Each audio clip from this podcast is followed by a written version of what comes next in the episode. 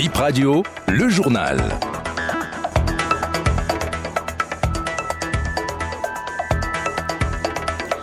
Bonjour à vous, merci de vous informer sur Bip Radio, les titres du journal. La révision de la Constitution échoue à l'étape de la recevabilité. Les députés ont rejeté la proposition de loi de Hassan Seibou par 71 pour, 35 contre et 2 abstentions.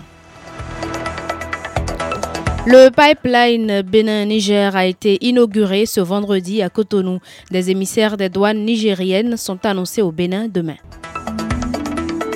Et 2 mars, journée mondiale du livre. Quels sont les programmes en cours au Bénin pour promouvoir la littérature? L'invité de BIP Réveil répond à cette question. À nouveau, bonjour. Révision de la Constitution, la proposition de loi Seibou rejetée.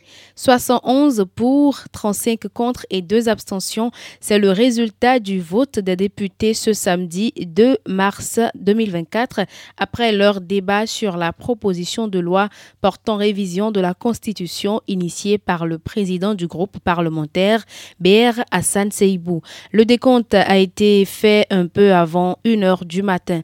Procédure s'arrête à cette étape. Pour franchir ce premier palier du processus, ce test de loi avait besoin d'au moins 82 voix. Parmi les surprises, certains députés de la mouvance ont voté contre cette proposition dont Malik Gominan du bloc républicain. Il justifie sa position. Lorsque l'essentiel nous paraîtra en cause, nous ne céderons à rien. La révision de la Constitution, une question clivante. La grande partie de nos compatriotes est inquiète lorsque cette question est abordée et surtout avec ce qui se passe dans les pays de la sous-région. Ils craignent que nous les conduisons dans des zones troubles et c'est même devenu le fonds de commerce de nos amis politiques. Pourtant, il n'existe nulle part un complot pour une révision opportuniste de la Constitution.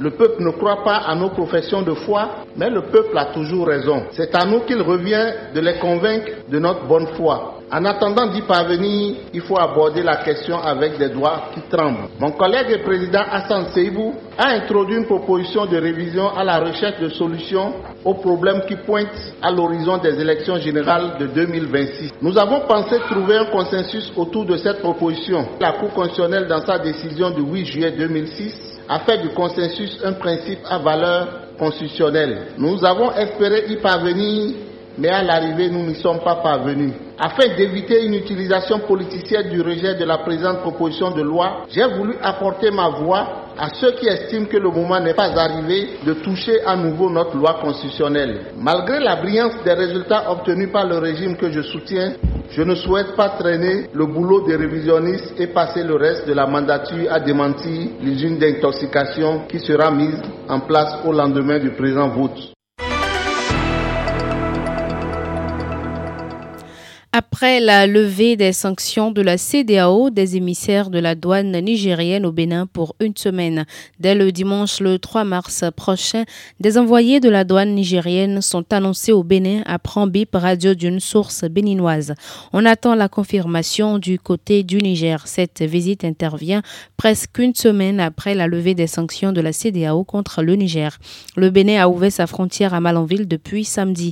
Mais du côté du Niger, des conteneurs et des barrières restent à la frontière. Pour être plus complet sur cette euh, actualité, le pipeline Bénin-Niger a été inauguré hier vendredi 1er mars. Décédée le 14 février dernier, Annick Ballet sera enterrée aujourd'hui au cimetière PK14 à Cotonou. Hier, une veillée de prière était organisée à l'église Bon Pasteur de Kadjeon. La cathédrale était comblée. Laurette Yekbon était sur place. On écoute son reportage. Annick Ballet, le sourire aux lèvres sur sa photo posée au milieu de l'hôtel. 20h20, l'église Bon Pasteur de Kadjeon se remplit progressivement. On y aperçoit plusieurs visages de la presse béninoise et des membres de sa famille. Yacine, la fille de Annick Ballet, est au premier rang. Des proches passent lui dire quelques mots et des étreintes pour d'autres. Elle est vêtue de noir comme plusieurs autres personnes. 20h31, deux pères célébrants font leur entrée dans la cathédrale. Ils commencent la messe par une petite prière pour le repos de l'âme de la défunte. Que, par grâce de ta compassion, le nom de ta servante soit inscrit au livre de la vie des requêtes de prière allaient également à l'endroit de Yacine, sa fille. Sur les visages, la tristesse était palpable. Ghislaine Adimi, journaliste à l'ORTB, fut animée de fortes émotions pendant la messe. Elle n'en revient toujours pas, mais elle garde la foi. On est face à la réalité, ça fait mal.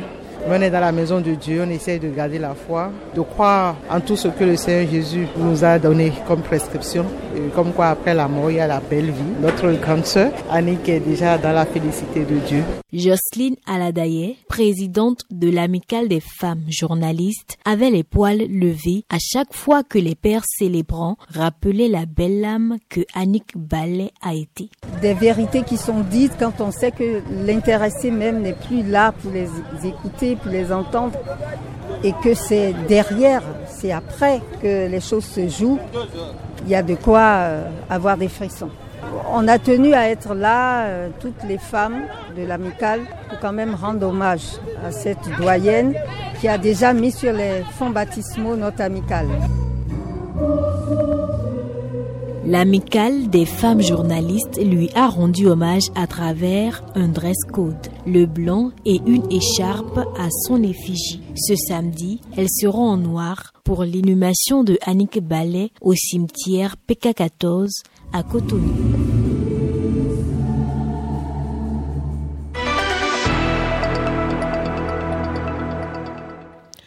Pas de manifestation festive cette année à l'occasion du 8 mars, mais plutôt des travaux de réflexion.